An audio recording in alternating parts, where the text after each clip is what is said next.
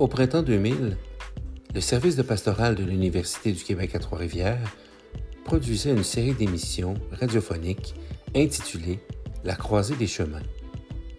Cette émission proposait différents sujets. Le podcast La croisée des chemins 20 ans plus tard veut nous rappeler ces émissions qui sont encore d'actualité.